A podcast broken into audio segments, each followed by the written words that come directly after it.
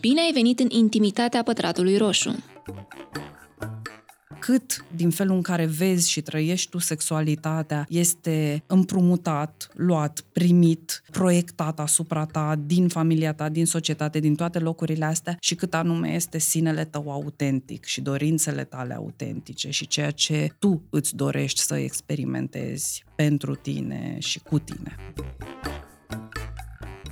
Vocea pe care tocmai ai auzit-o e a Cristinei Petrescu Ghenea, psihiatru, psihoterapeută relațional și cogazdă a podcastului Reconectat. Alături de ea am analizat modurile prin care traumele noastre pot influența viața sexuală, dar și cum poți gestiona experiențele traumatizante când apar.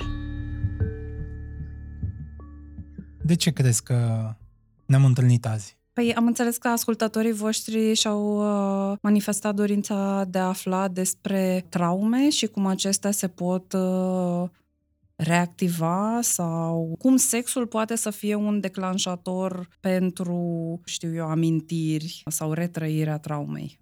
Întrebarea mai importantă ar fi dacă orice moment mai nasol e o traumă. Bună întrebare. Sunt foarte multe momente, mai ales momente în care suntem uh, întâmpinați cu agresivitate, știu eu, nu doar fizică, ci și uh, emoțională, psihologică, evident, până, până în extrema de agresiuni sexuale. Sunt evenimente cu potențial traumatizant. Acum, capacitatea noastră umană de a fi rezilienți și a ieși la capătul celălalt al acestor evenimente destul de întregi și cu puține răni, este deosebit de mare și de aceea nu orice eveniment potențial traumatizant se va transforma pentru fiecare dintre noi într-o traumă. Și suntem noi capabili, la nivel individual, să evaluăm când uh, suferim o traumă, că poate exagerăm, poate umflăm uh, prea mult niște evenimente dar le folosim după ca niște resorturi uh, de scuze. Nu știu dacă este vorba de, de scuze, m-aș uita mai degrabă la povestea asta că, da, putem să ne dăm seama dacă am suferit niște traume și trauma este cumva ce mi iau din evenimentul traumatizant, impactul pe care eu l-am resimțit și perspectiva pe care eu mi-o iau asupra acelui eveniment și credințele despre mine, despre cei din jur, despre viața în general, despre lume în general cu care mă lasă un astfel de eveniment. De fapt, asta este trauma. Și acum, faptul că în diferite circunstanțe noi putem să e greu când asculți mult în engleză, să weaponize, nu? Să folosim ca pe o armă o circunstanță traumatizantă prin care am trecut sau o traumă pe care chiar o avem. Sigur, da, asta este ceva posibil. Însă, m-aș feri de a nega traumele cuiva, de a spune nu, de fapt nu te simți așa sau nu ți s-a întâmplat asta, nu aș vrea niciodată să invalidez perspectiva cuiva asupra lucrurilor prin care acea persoană a trecut. Și dacă asta... manipulează prin presupusele traume, putem să-i atragem atenția și să zicem că nu e în regulă sau că nu e chiar la nivelul ăla? Ce aș face eu uh, într-o situație în care mi se pare că se întâmplă ceva de genul ăsta, ar fi în primul rând să fac efortul de a înțelege în ce fel ceea ce se întâmplă între mine și persoana respectivă în prezent poate să replice și prin asta să retraumatizeze, să replice ceea ce i s-a întâmplat uh, persoanei când a fost traumatizată. Și da, cum joc eu un uh, rol similar acelui agresor inițial și dacă asta se întâmplă. Și apoi m-aș referi foarte mult și m-aș concentra pe ceea ce se întâmplă aici și acum, între noi două, ca persoane, și mai puțin pe trauma acestei persoane. Adică m-aș feri de a cădea în această capcană de hai să discutăm despre trecut și despre ci hai să vedem de fapt ce se întâmplă aici între noi și cât din ceea ce se întâmplă aici între noi este într-adevăr o agresiune la adresa acestei persoane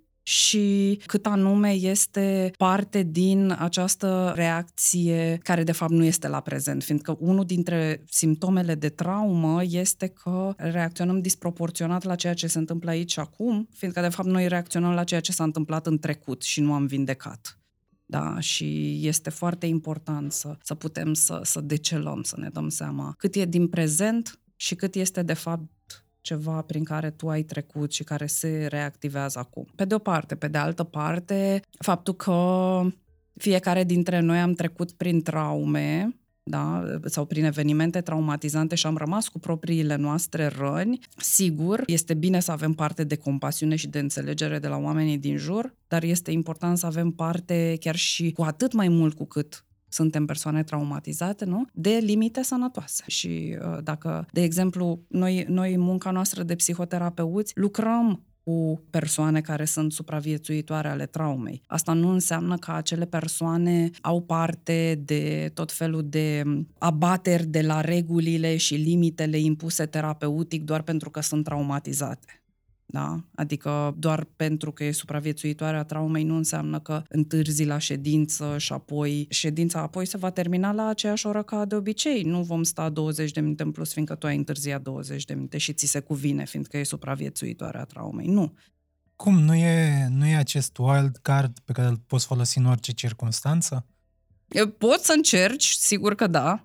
Și dacă uh. oamenii din jur te cred? Mm. Ai cam uh, înarmat... Uh... Cred că mai rar oamenii din jur te, te cred. Cred că atitudinea cu care ne întâlnim la nivel social este mai degrabă aceasta de victim blaming și de, de a nu crede supraviețuitorii și a nu le oferi compasiune. Dar da, câteodată unii oameni o să te creadă și nu vor pune limite sănătoase și asta poate să vină uh, și pentru acele persoane din niște traume ale acelor persoane da? Dar, uh, da, și în terapia traumei, unul dintre lucrurile foarte, foarte importante pe care noi le oferim clienților noștri este structura și anume limite și granițe sănătoase între noi și clienții noștri, fiindcă pentru unii dintre supraviețuitorii traumei, contextul terapeutic s-ar putea să fie unul dintre puținele sau primele contexte în care să aibă parte de aceste limite sănătoase și de o structură care să ofere predictibilitate în viețile lor.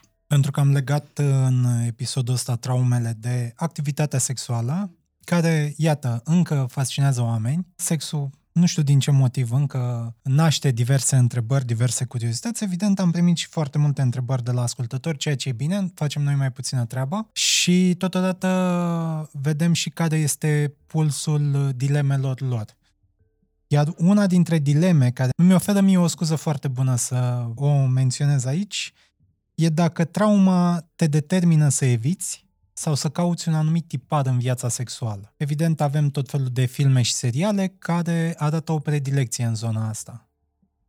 E adevărat? E mai puțin adevărat? Da, sigur, preferințele noastre sexuale pot să aibă legătură câteodată și cu traumele, dar sunt uh, dintr-o categorie destul de diferită. În același timp, da, trauma se poate vedea în sexualitate și nu, nu totdeauna doar trauma sexuală impactează sexul. Nu, acum o luăm general. Dacă traumele exact. duc la respectarea sau crearea unui tipar pentru da preferințe sexuale? Pot pentru... duce, pot duce, nu totdeauna duc, dar uh, pot să ducă la anumite pattern-uri uh, în sexualitate, care pot să țină, exact așa cum ai spus și tu, fie de evitare, să existe foarte multă evitare, deoarece într-o cultură sex negativă, cum este cea din țara noastră, sexul în sine este văzut și asta este în sine traumatizant pentru unii dintre noi, fiindcă sexul este văzut ca ceva murdar, ca ceva rușinos, ca ceva dezgust gustător și atunci, evident, pentru unii dintre noi tendința va fi să stăm la distanță de așa ceva și atunci să avem o serie de comportamente de evitare. Lucrurile pot să meargă, evident, până în extrema opusă, în care să avem o serie de comportamente la baza cărora să se afle trauma, comportamente care să fie mai degrabă lipsite de limite, de reguli personale, în care consimțământul poate nu joacă un rol uh, atât de important pe cât ar trebui să joace și da, ne putem afla din cauza traumelor noastre oriunde pe acest spectru. Că ai menționat consimțământ. Îmi vine în minte fantezia violului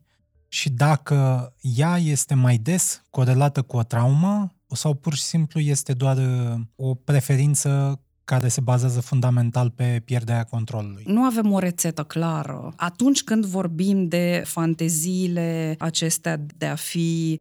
Încerc să evit cuvântul viol, fiindcă nu, nu sunt neapărat totdeauna, nu, nu implică doar uh, ideea unui viol, dar de a fi așa luate pe sus fără consimțământ, să, punem dominare, să zice, fantezii zicem, cu dominare. Exact, exact. De cele mai multe ori și sunt studii care au arătat că cel mai frecvent la baza lor se află de fapt uh, această nevoie de a ceda controlul în fantezie, nu neapărat în realitate. Da? Multe dintre ele rămân fantezii. Persoanele respective nu își doresc nici de cum ca aceste lucruri să devină realitate, nici măcar uh, într-un uh, joc de rol. Sunt și situații în care persoanele își doresc să meargă mai departe și să pună asta în, uh, în practică în viața lor sexuală, sigur, cu consimțământ înainte. Poate să aibă legătură și, și cu traumele, însă mai puțin vedem pattern ăsta la acest tip de fantezie. Da? De obicei, uh, pattern pe care îl regăsim un pic mai frecvent asociat cu abuzul și cu traumele este acela în care persoana care are fantezia este cea care deține controlul, deoarece în momentul abuzului, de cele mai multe ori, persoanele se simt lipsite de putere, lipsite de abilitatea de a avea control și de a decide pentru ele și pentru propriile lor corpuri.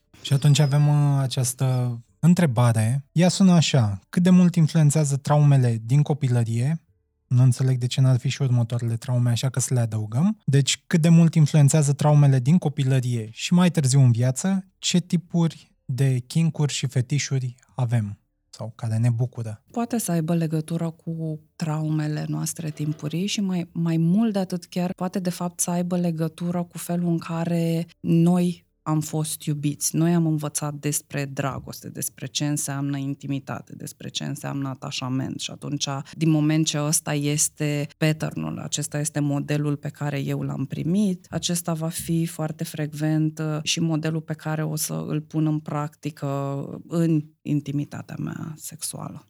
Se duce mai departe în preferințele pentru parteneri?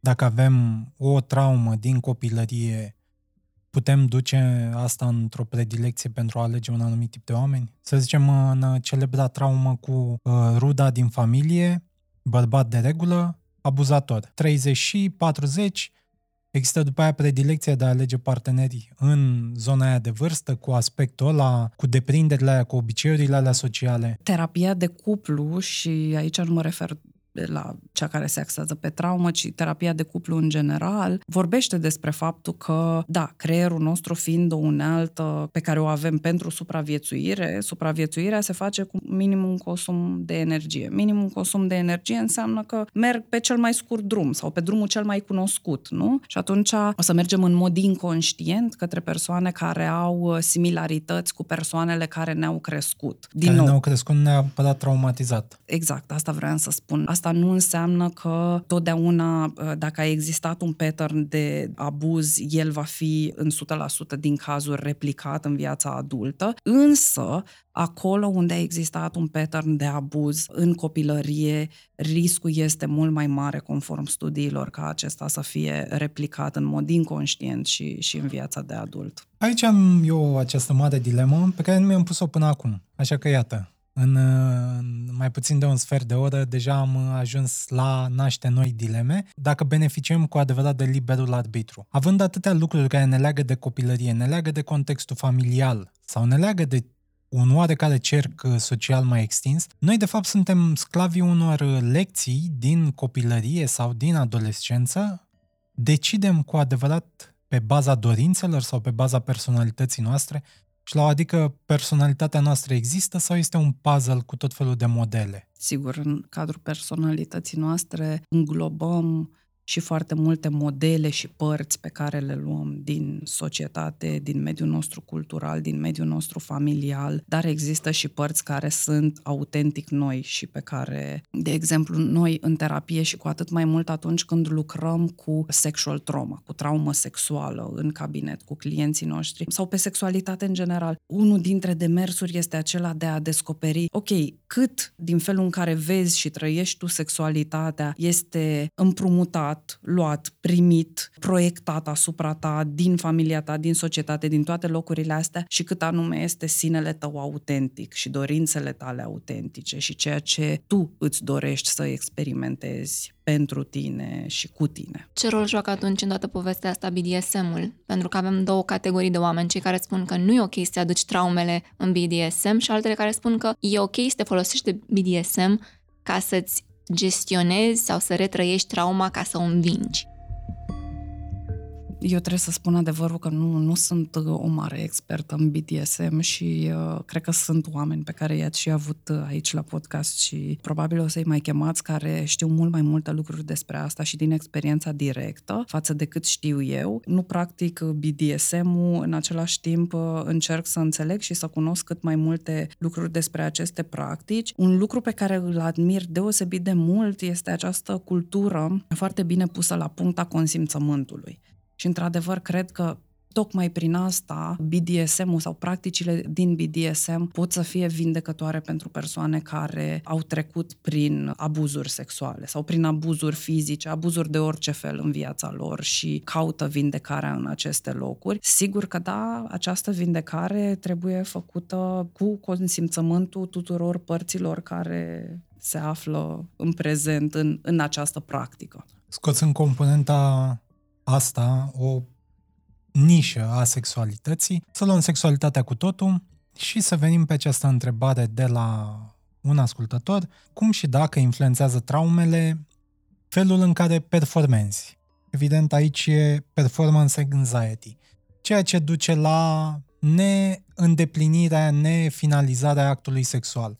Sigur, te poți bucura de actul sexual ca de o călătorie, poți să-i dai orice metaforă vrei, dar cei mai mulți oameni tind să-l finalizeze într-o formă sau alta.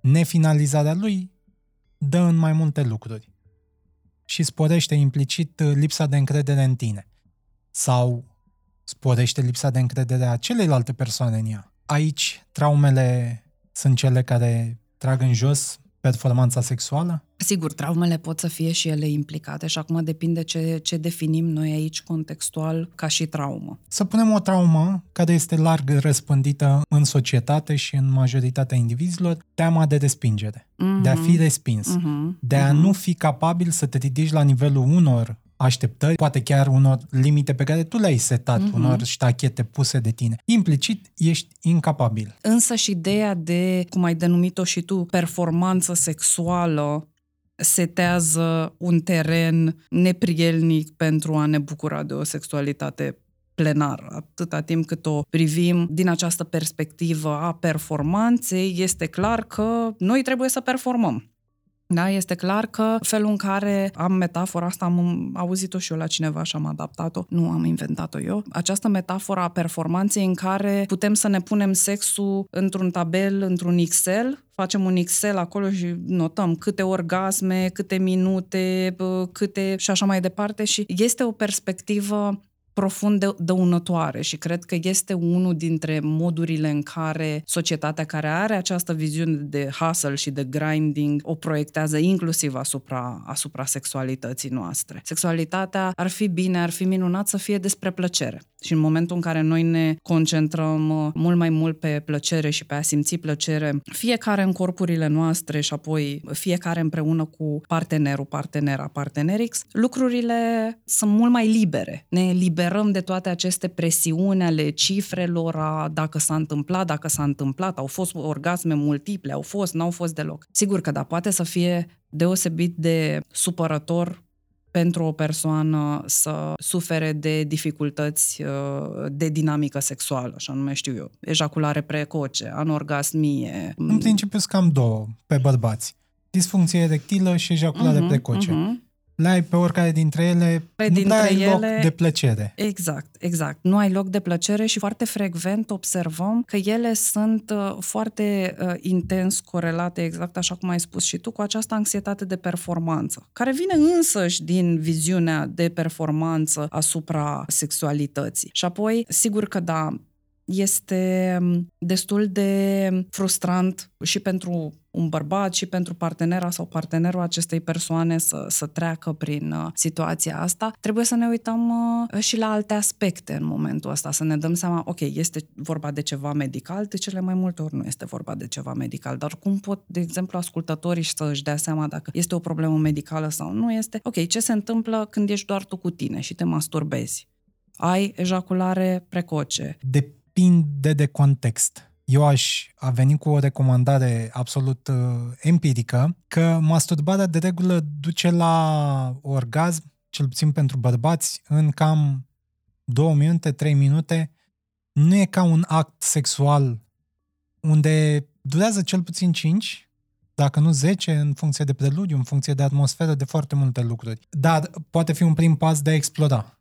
Poate fi un prim pas de a explora și mulțumesc că mi-ai ridicat mingea asta la fileu, că e din nou această metaforă că masturbarea este antrenamentul și sexul este meciul pe teren. Da? Poate fi antrenamentul, doar că, cel puțin pentru bărbați, din nou, mă pricep mai bine pe partea asta, uh, nu este neapărat un antrenament, cât mai degrabă un joc demonstrativ. Uh-huh. Antrenamentul presupune că poți să sporești performanța, să sporești indicatorii pe care îi monitorizezi de la moment la moment, de la antrenament la antrenament. Este mai degrabă o simulare, uh-huh. dacă putem să-i spunem așa, și atunci la simulare nu-ți pasă decât de uh, pornit și rezolvat. De aia ne și confruntăm de multe ori cu dificultăți uh, în dinamica sexuală a bărbaților, dar ele pot să apară și să aibă la baza aceleași uh, mecanisme care au legătură cu uh, felul în care ne simțim noi bine cu noi înșine, indiferent de sex sau gen. Și anume faptul că dacă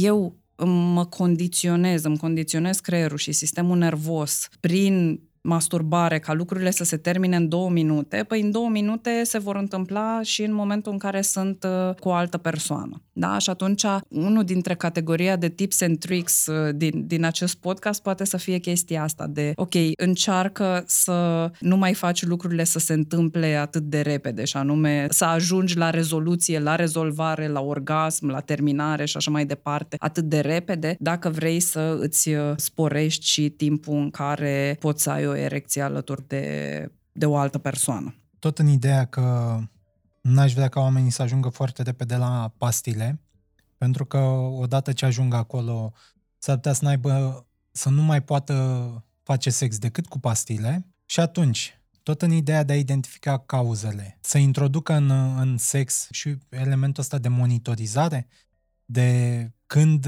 li se pare că scapă de sub control situația, când începe disfuncția erectilă, că nu începi cu disfuncția erectilă, apare pe parcurs. Mm, depinde, poate să fie un blocaj încă de la început. Da, se poate, se poate da, să atunci, avem ambele aici, situații, aici sigur. Vă, vă dau un alt detaliu din lumea bărbaților.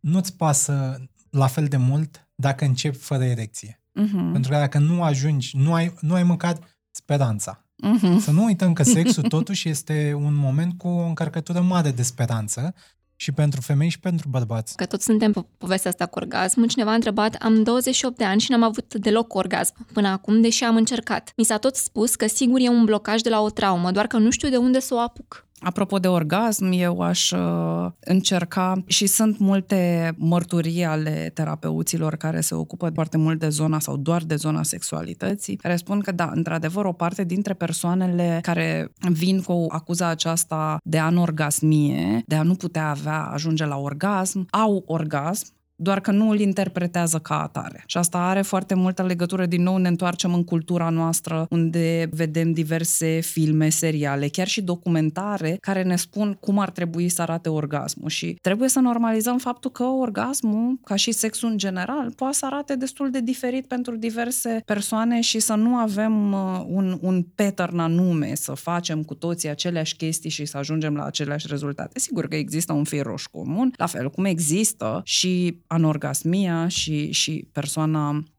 care a trimis uh, întrebarea s-ar putea să aibă într-adevăr această, această dificultate. Și aici contează foarte, foarte mult, uh, ok, cum, cum experimentează această persoană sexul, cât de mult pot să mă relaxez în cadrul actului sexual, ca să-l numim așa, și, și să, să fiu eu cu mine, să fiu prezentă. Una dintre dificultățile care pot să ducă la anorgasmie este această incapacitate de a mă relaxa, going with the flow până la urmă, de, de a-mi permite să, să ajung în această stare de a pierde controlul complet și de asemenea, dacă aș avea această persoană în cabinet, aș întreba, ok, care sunt momentele sau care sunt ariile din viața ta unde îți permit să pierzi controlul? Asta s-ar putea să fie o temă de gândire importantă. Ce mi s-a părut mie mai interesant la această întrebare a fost că ceilalți din jur au zis că sigur are o traumă și asta ar fi motivul pentru care n-are orgasm. De unde da. vine această tendință de a diagnostica oamenii atât de ușor? Sigur, poate să fie legat de o traumă. Nu zice nimeni că nu sau că este o, așa ceva este imposibil. Sigur, asta poate fi unul dintre răspunsuri, dar dacă persoana nu este conștientă, nu știe, ok, care a fost momentul, ce s-a întâmplat și așa mai departe, asta nu înseamnă că totul este pierdut, fiindcă o mare parte parte dintre simptomele care ne aduc, de exemplu, în cabinetul de psihoterapie, pot fi rezolvate fără să știm exact de unde au plecat.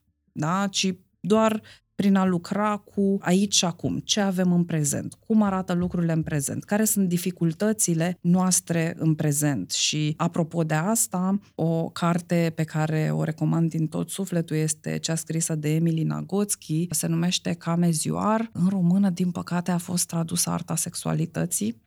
Ce face Emilia acolo este că explică și normalizează foarte multe lucruri legate de sexualitate. De asemenea, vorbește despre modelul de uh, control dual în care sexul nu este, cum să spun eu, condiționat doar de o serie de acceleratori. Nu știu, că ne uităm la filme porno, că ne punem în lenjerie sexy, că folosim diverse practici, ci ne uităm și asta facem și noi în cabinet foarte mult și la care sunt frânele, care sunt inhibitorii, care sunt lucrurile care turn you off și aici este foarte important, fiindcă în momentul în care intervenim pe partea asta de sexualitate, avem nevoie să ne asigurăm că persoanele sunt conștiente atât de frâne cât și de acceleratori și ca să deblochez anumite lucruri care poate sunt blocate inițial, am nevoie să ridic piciorul de pe frână, nu doar să apăs accelerația. Și ce tipuri de frâne ai descoperit, ca să spun așa? Oh, sunt multiple tipuri de frâne și, și vorbește și Emily în cartea ei, cred că listează o parte dintre ele, dar pot să fie, iată, de la ce vorbeam mai devreme, această paradigmă a performanței, anxietatea de performanță poate să ducă la asta. Faptul că nu-mi place până la mă dezgustă corpul meu, și atunci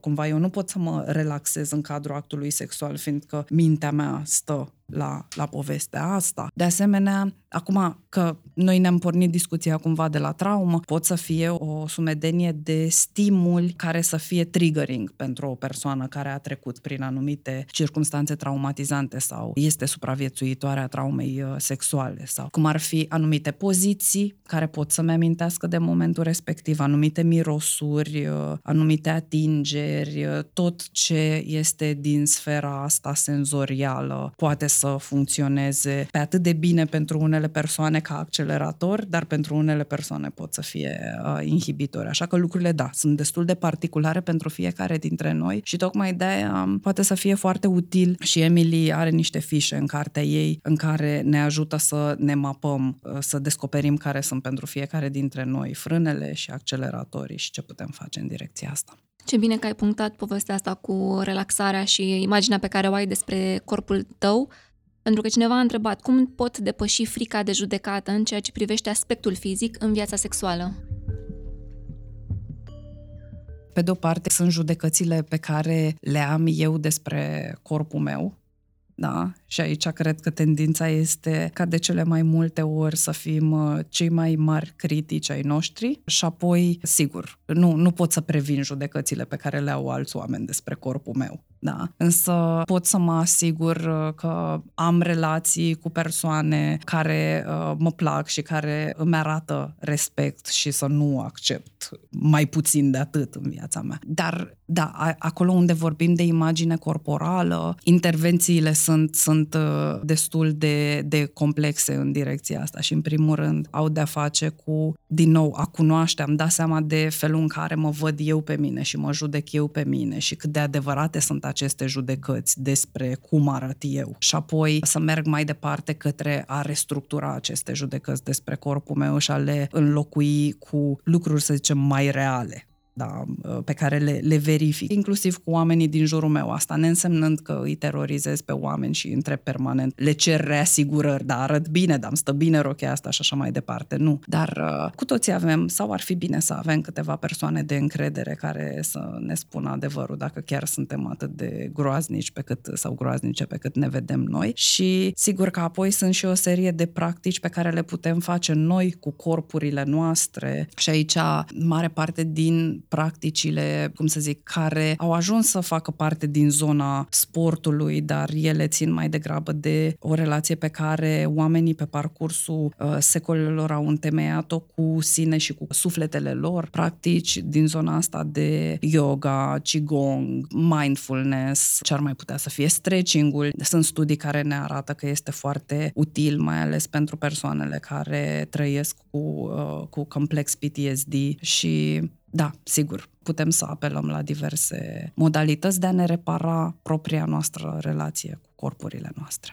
Altcineva a întrebat ce alte remedii există în afară de terapie pentru traumă, că tot pomeneai mai devreme niște uh-huh, exemple. Uh-huh. Mai da. sunt altele? Cred că este foarte, foarte importantă, aș numi o biblioterapie, nu? Să căutăm, să citim și să ne informăm Uh, sau să ascultăm specialiști care vorbesc despre lucrurile astea. Și aici mă refer mare atenție, fiindcă de foarte multe ori persoanele care sunt supraviețuitoare ale traumelor, unul dintre modurile în care mă pot retraumatiza, tocmai din cauza că vin cu niște vulnerabilități din spate, este uh, nu doar prin a intra în relații de cuplu cu persoane care sunt foarte similare, ci inclusiv din cauza că sunt vulnerabil și îmi caut o comunitate și caut să aparțin, să ajung în locuri din astea care pot să fie foarte, foarte toxice. Într-o comunitate care are un guru și uh, unde se întâmplă niște abuzuri și lucruri de genul ăsta. De aceea recomand oamenilor să fie atenți și să meargă către literatură, către retreat-uri, workshop-uri unde oamenii au o specializare în direcția aceasta. Există inclusiv uh, un background uh, poate academic și, și științific. Nu vreau să spun că tot ce vine din zona academică și științifică este pure gold, dar cumva îmi reduc un pic riscurile de a ajunge într-o zonă în care niște șarlatanți să profite de vulnerabilitățile mele. Și sunt foarte multe cărți uh, foarte bune chiar scrise în prezent despre, despre traumă. Una dintre ele este Complex PTSD From Surviving to Thriving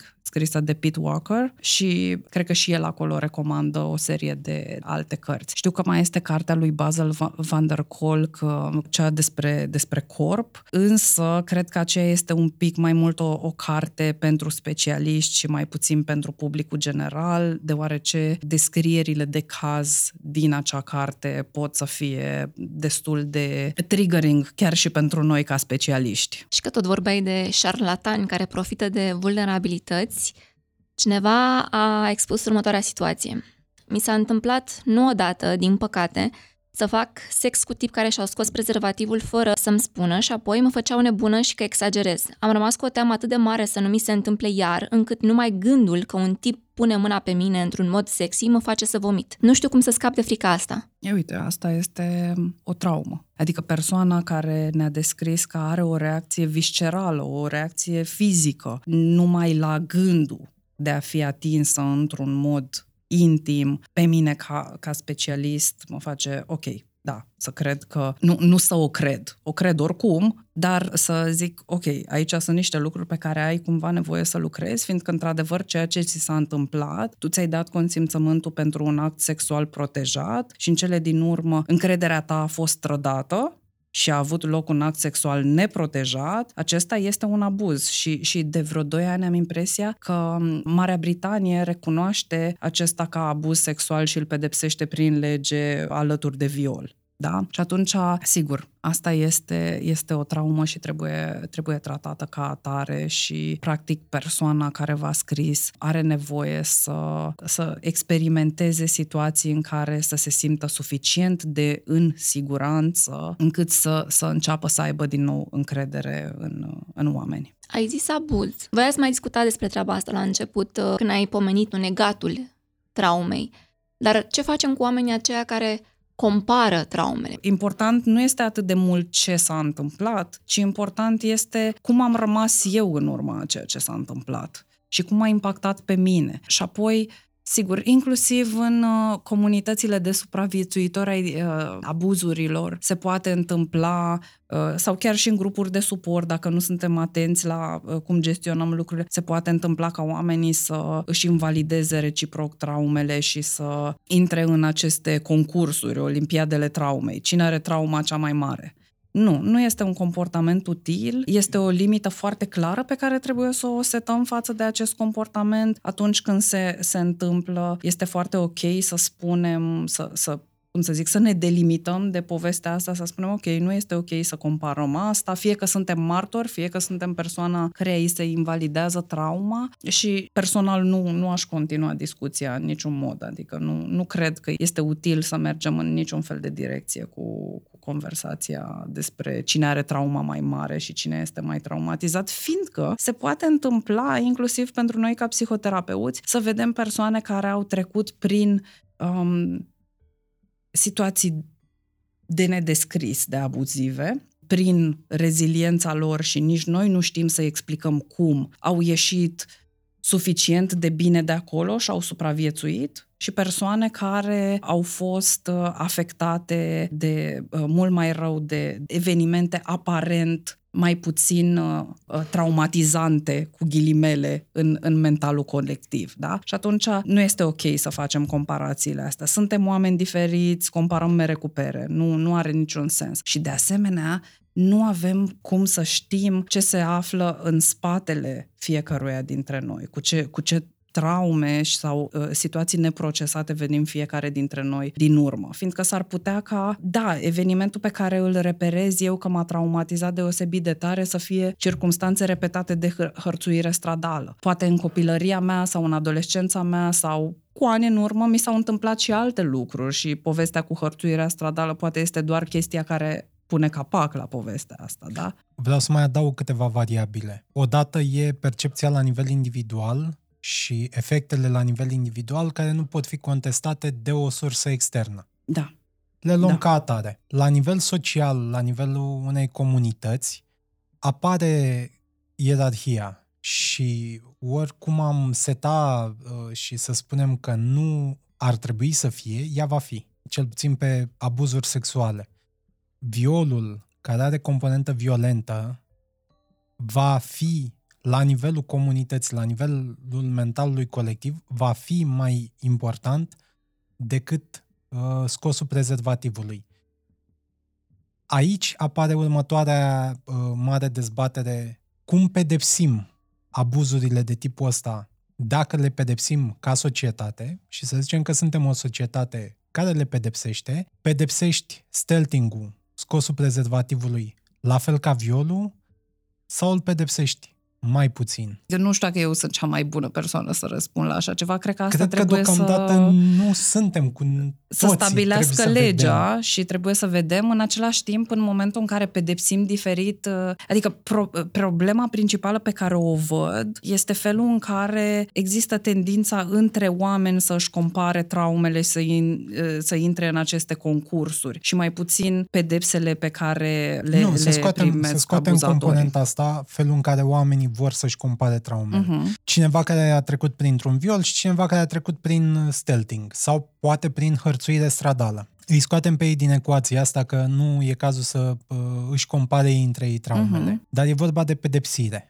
Și atunci, cumva se duce într-o zonă uh, filozofică mai degrabă, cum mergem cu pedepsele către viol, pe viol, cum mergem pe hărțuire stradală. De exemplu, violul e pedepsit cu închisoarea în România. Mhm.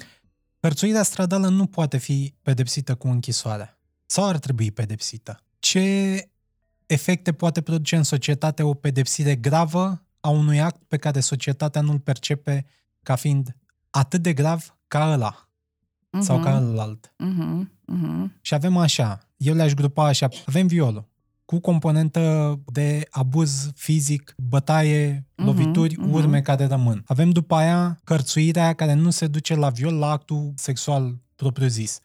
Dar avem pipăit, avem abuz fizic, după aia avem hărțuirea stradală, pipăit, uh, strigat, avem stelting unde are această componentă importantă. Profită de un consimțământ inițial pentru abuzul efectiv. Dacă am aplicat pedepsa cu închisoarea sau dacă am aplicat pedepsa violului pe toate, exemplele în societate s-ar duce către zona de a înfrâna astfel de comportamente? Personal, nu cred foarte mult în, în pedepsă. Acum, societatea noastră așa este organizată pentru a da pedepse și, și nu a oferi uh, indivizilor posibilitatea să înțeleagă ce au greșit și să-și reformeze comportamentele și atitudinile. Chiar nu știu ce s-ar întâmpla. Poate ar trebui studiate uh, date din țări care au aplicat deja pedepse pentru hărțuire stradală, pentru stelting. În niciun caz însă, nu cred și din câte cunosc eu și despre sistemele legale, atât din România cât și din alte țări și cunoștințele mele chiar sunt destul de limitate aici. Pedepsele nu sunt similare. Da? Adică un, un abuz sexual uh, uh, unde există uh, bătaie și agresivitate fizică marcată este clar pedepsit uh, mult mai rău, la fel cum este pedepsit și un astfel de abuz în care vorbim de deprivare de libertate și așa mai departe. Deci, uh, da, nu cred că pedepsele ar trebui să fie egale. În aceeași măsură, nu am suficiente date să pot să spun uh, ce s-ar întâmpla dacă am aplicat pedepse pentru stelting și hărțuire sexuală, pedepse cu închisoarea mă refer. Cred însă că este foarte, foarte important ca la nivel social și juridic să înceapă să existe consecințe pentru astfel de comportamente. Asta este fără doar și poate. Și cum ne apropiem de final, într-o cu totul altă sferă de interes, pentru că mă uit la un serial acum, vreau să discutăm un pic pe acest mit sau poveste care s-a întins prea mult, relația uh, mamă-fiu. Uh, o avem de la Shakespeare, o avem folosită intens în sitcomuri, în filme, o avem în alte piese de teatru de la alți autori, o avem în muzică, o avem și de la Freud că până la urmă el cumva și-a legat numele foarte bine de această relație. Este relația mamă-fiu bună sau cu diverse traume? O bază de la care sunt decise toate celelalte alegeri în viață pentru fiu? Îl influențează atât de mult nu atât de mult pe cât credea Freud. Asta categoric. Și atunci de ce suntem fascinați ca societate de legătura asta? Fiindcă ne plac uh, răspunsurile, uh, răspunsurile simple. Simple. Da, fiindcă de fapt noi suntem influențați, sigur suntem influențați de relația pe care o avem cu mama noastră, suntem influențați și de relația pe care o avem cu tatăl nostru și cu sau pe care nu o avem cu tatăl nostru sau pe care nu o avem cu mama noastră, da? Precum suntem influențați de relațiile pe care le avem cu toate persoanele pe care le-am avut în preajma noastră, mai ales adulții, atunci când am crescut și toate persoanele de la care noi am învățat ce înseamnă și ce nu înseamnă iubirea, ce înseamnă și ce nu înseamnă grija, ce înseamnă iubirea de sine, ce înseamnă sacrificiu și inclusiv ce înseamnă intimitatea. Și foarte mult învățăm da, prin felul în care suntem noi tratați direct de aceste persoane, dar de asemenea mult învățăm prin modelare comportamentală de la părinții noștri și anume prin lucruri nu doar pe care îi le spun, sau le fac față de noi, ci și prin lucruri pe care ei le fac în viața lor și cărora noi le suntem martor cumva. Și atunci, da, lucrurile sunt destul de, de complexe. Este foarte probabil că dacă vorbim de un bărbat care a fost crescut doar de mama sa, influența acelei persoane acolo să fie foarte mare, dar de asemenea este important să vorbim și despre influența persoanei despre care exista așteptarea să se afle acolo și nu s-a aflat, cum ar fi acel tată absent care a abandonat Dar Da. se transferă influența asta din oricare parte ar veni în alegerile sexuale? Da, se poate transform, uh, transfera și, uh, sigur, și în alegerile sexuale, vorbind de la persoanele pe care uh, le, le preferăm și până la practicile pe care le preferăm în direcția asta. În același timp, da, din nou, nu este doar despre asta. Lucrurile sunt mult, mult mai complexe și lumea în care trăim noi în prezent față de lumea în care trăia Freud este mult mai complexă. Adică informația care ajunge la noi, care a ajuns la generația noastră, cât și la generațiile actuale, este mult, mult mai multă și atunci influențele pe care noi le avem sunt mult mai, uh, mult mai complexe, mult mai multe față de... Și nu, nu putem să, să aruncăm uh, vina doar în cărca părinților noștri sau Ah. oamenilor care ne-au crescut. Damn! Și ce o să facem de acum? Că va trebui să fim responsabili de viețile noastre și de deciziile noastre. Poate de asta marele succes al lui Freud e că ne-a oferit vinovații excelenți. Vinovații perfecți. Da. da. Sigur că da. Cred că este foarte important în vindecarea noastră emoțională, fiindcă cu toții venim cu răni din copilăriile noastre, fiindcă nu există părinți perfecți, nu există nici măcar copii perfecți. Perfecțiunea nu e parte din treaba noastră aici pe, pe pământ. Și atunci cu toții venim cu răni și ca adulți avem cu toții responsabilitatea să gestionăm sau să vindecăm din aceste răni în așa fel încât ele să nu ne facă rău nouă și mai ales să nu facă rău altora din jurul nostru. Și atunci, sigur, pentru o vreme cu toții care intrăm în acest proces de vindecare, ne uităm către copilăria noastră, către părinții noștri și arătăm cu degetul și găsim vinovați și suntem furioși, dar aceasta este doar o parte din proces. Avem nevoie ca procesul să meargă mai departe de atât. Și să trecem de această etapă a uh, furiei vis-a-vis de părinții noștri și de, vis-a-vis de neajunsurile pe care aceștia ni le-au adus și să înțelegem că părinții noștri nu sunt ființe unidimensionale care trăiau într-un vid, și ei trăiau într-o societate care își punea amprenta asupra lor, cu niște dificultăți, cu niște provocări, cu niște părinți la rândul lor, Mă bucur că ne-am îndepărtat ca societate atât de mult de ceea ce Freud a spus acum 100 de ani, de ce nu chiar și de ce a spus Jung. Sunt foarte multe cărți pe care oamenii le citesc, nume ca Gabor Mate, Brené Brown uh, și Jordan Peterson și cred că mai e unul pe care îl ratez acum, care e foarte la modă. Am menționat doar din afara României ca să nu se simtă atacați cei din România. În fine, cărțile astea plutesc. Sunt audiobook-uri, sunt fragmente video, sunt interviuri peste tot, informațiile sunt acolo. Cred, și asta e bucata de părere, oamenii caută prea des această iluzorie perfecțiune, că dacă află suficiente răspunsuri, iar Gabor Mate, din fericire, a dat, uh, iată, ca Freud, un răspuns foarte bun, trauma. Traumă transgenerațională, ai identificat asta, mergi mai departe. Oamenii caută perfecțiunea asta și, din punctul meu de vedere, poate că mai ușor ar fi să căutăm să fim adulți funcționali, decât să ne rezolvăm cu adevărat problemele pe care, fără să știu prea multă psihologie, voi spune că nu le putem rezolva ca să ajungem la nivelul ăla de perfecțiune și să educăm generația viitoare de la zero. Că nu o vom educa. Și că tot vorbează de un proces. Hai să ajutăm un ascultător. Ce să faci dacă îi se trezește o traumă cuiva în timpul sexului? orice disconfort, orice s-ar întâmpla care este dificil pentru oricare dintre persoanele implicate în timpul sexului, în primul rând trebuie oprit sexul. Trebuie întrebată persoana respectivă, tratată cu, cu blândețe, cu înțelegere, poate puse pentru moment nevoile noastre un pic pe hold și să ne ocupăm de ceea ce se întâmplă cu persoana respectivă și care sunt nevoile sale. Știu eu, ai nevoie de o îmbrățișare, ai nevoie să fii lăsat în pace, ai nevoie să fii, știu eu, învelit, să-ți aducă apă, toate comportamentele de grijă pe care pot să le am și de asemenea să încerc să fiu cât se poate de uh, atent și de conectat cu persoana respectivă care experimentează disconfort. De aici încolo, sigur, uh, odată ce ieșim din uh, această zonă, cum să zic, de, de activare emoțională, lucrurile pot fi discutate, să, să înțelegem ce s-a întâmplat, uh, poate cerut ajutorul uh, unui specialist dacă avem posibilitatea, căutate soluții. Dar atunci, în primul și în primul moment, ceea ce primează este reglarea emoțională și revenirea într-o zonă de, de confort emoțional, de, de siguranță. Și siguranța persoanei uh, care experimentează disconfort, sigur că da.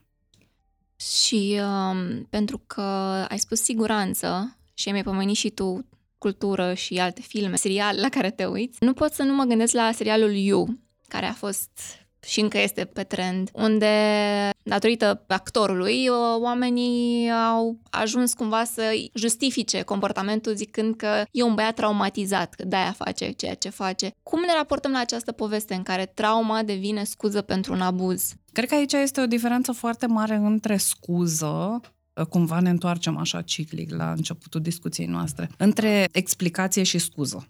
Cred că, într-adevăr, la nivel cultural ducem foarte mare lipsă de a ne pune întrebarea, dar totuși de ce ajunge cineva să comită niște abuzuri atât de sinistre asupra altor persoane? Mergem foarte repede către învinovățirea și pedepsirea persoanei respective în cazurile într-adevăr groaznice. Da. Și câteodată nici acolo nu se întâmplă pedepsirea așa cum uh, legal ar trebui să se întâmple. Dar uh, Sigur că este foarte important să ne explicăm lucrurile și să înțelegem care au fost resorturile care au dus la povestea respectivă, nu pentru a găsi scuze. Persoana respectivă trebuie să-și asume responsabilitatea și este nevoie să primească pedepsele legale pentru faptele comise da, fără doar și poate. Însă, eu zic că ar fi foarte util, da, să, să mergem mai departe și să ne întrebăm, ok, totuși cum s-a ajuns la situația asta, cum am putea să prevenim ca societate, ca pe viitor să aibă loc astfel de situații. Inclusiv, da,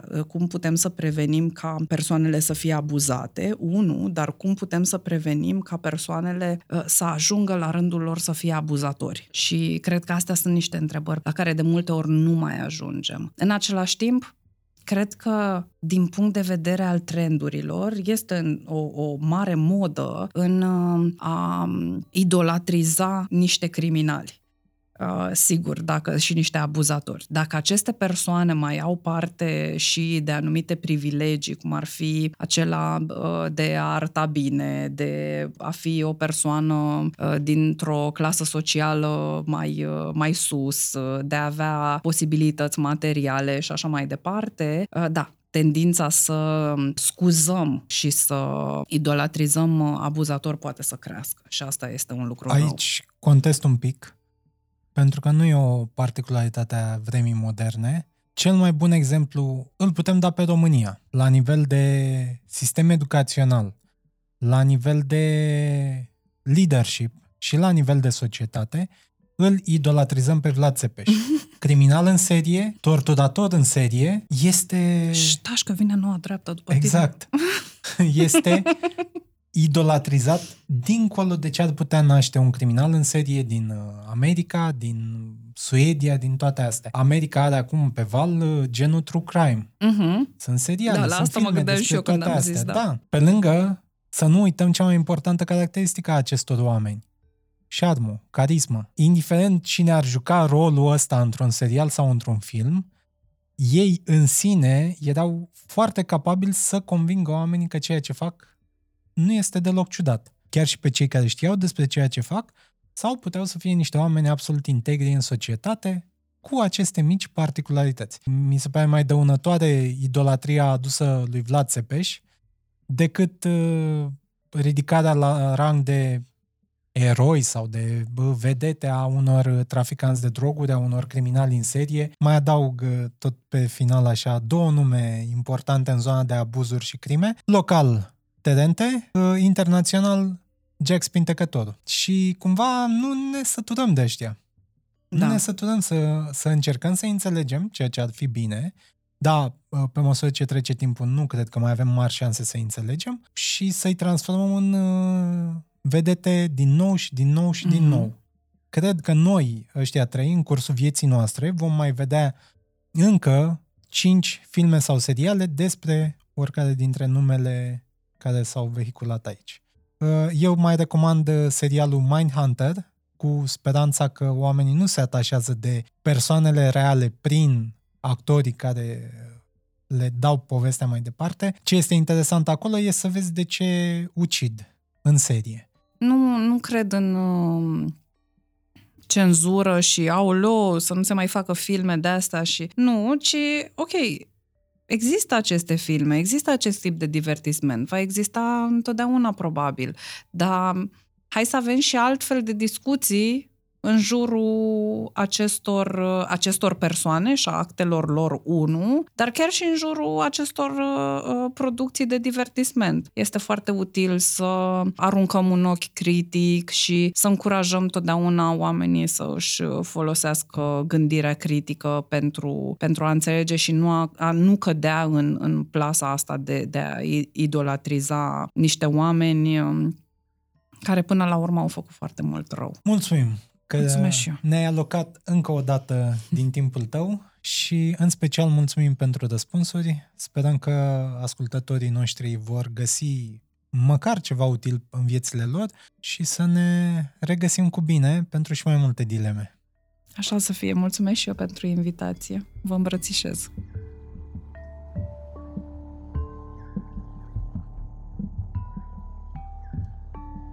Acest podcast a fost realizat de Dana Alecu și Dățvan Băltărețu. Fiecare nou episod Pătratul Roșu poate fi ascultat pe SoundCloud, Spotify și Apple Podcast și multe alte platforme. Totodată, nu uita să ne urmărești pe Facebook și Instagram ca să afli care vor fi următorii noștri invitați și să ne spui ce ai vrea să știi de la ei.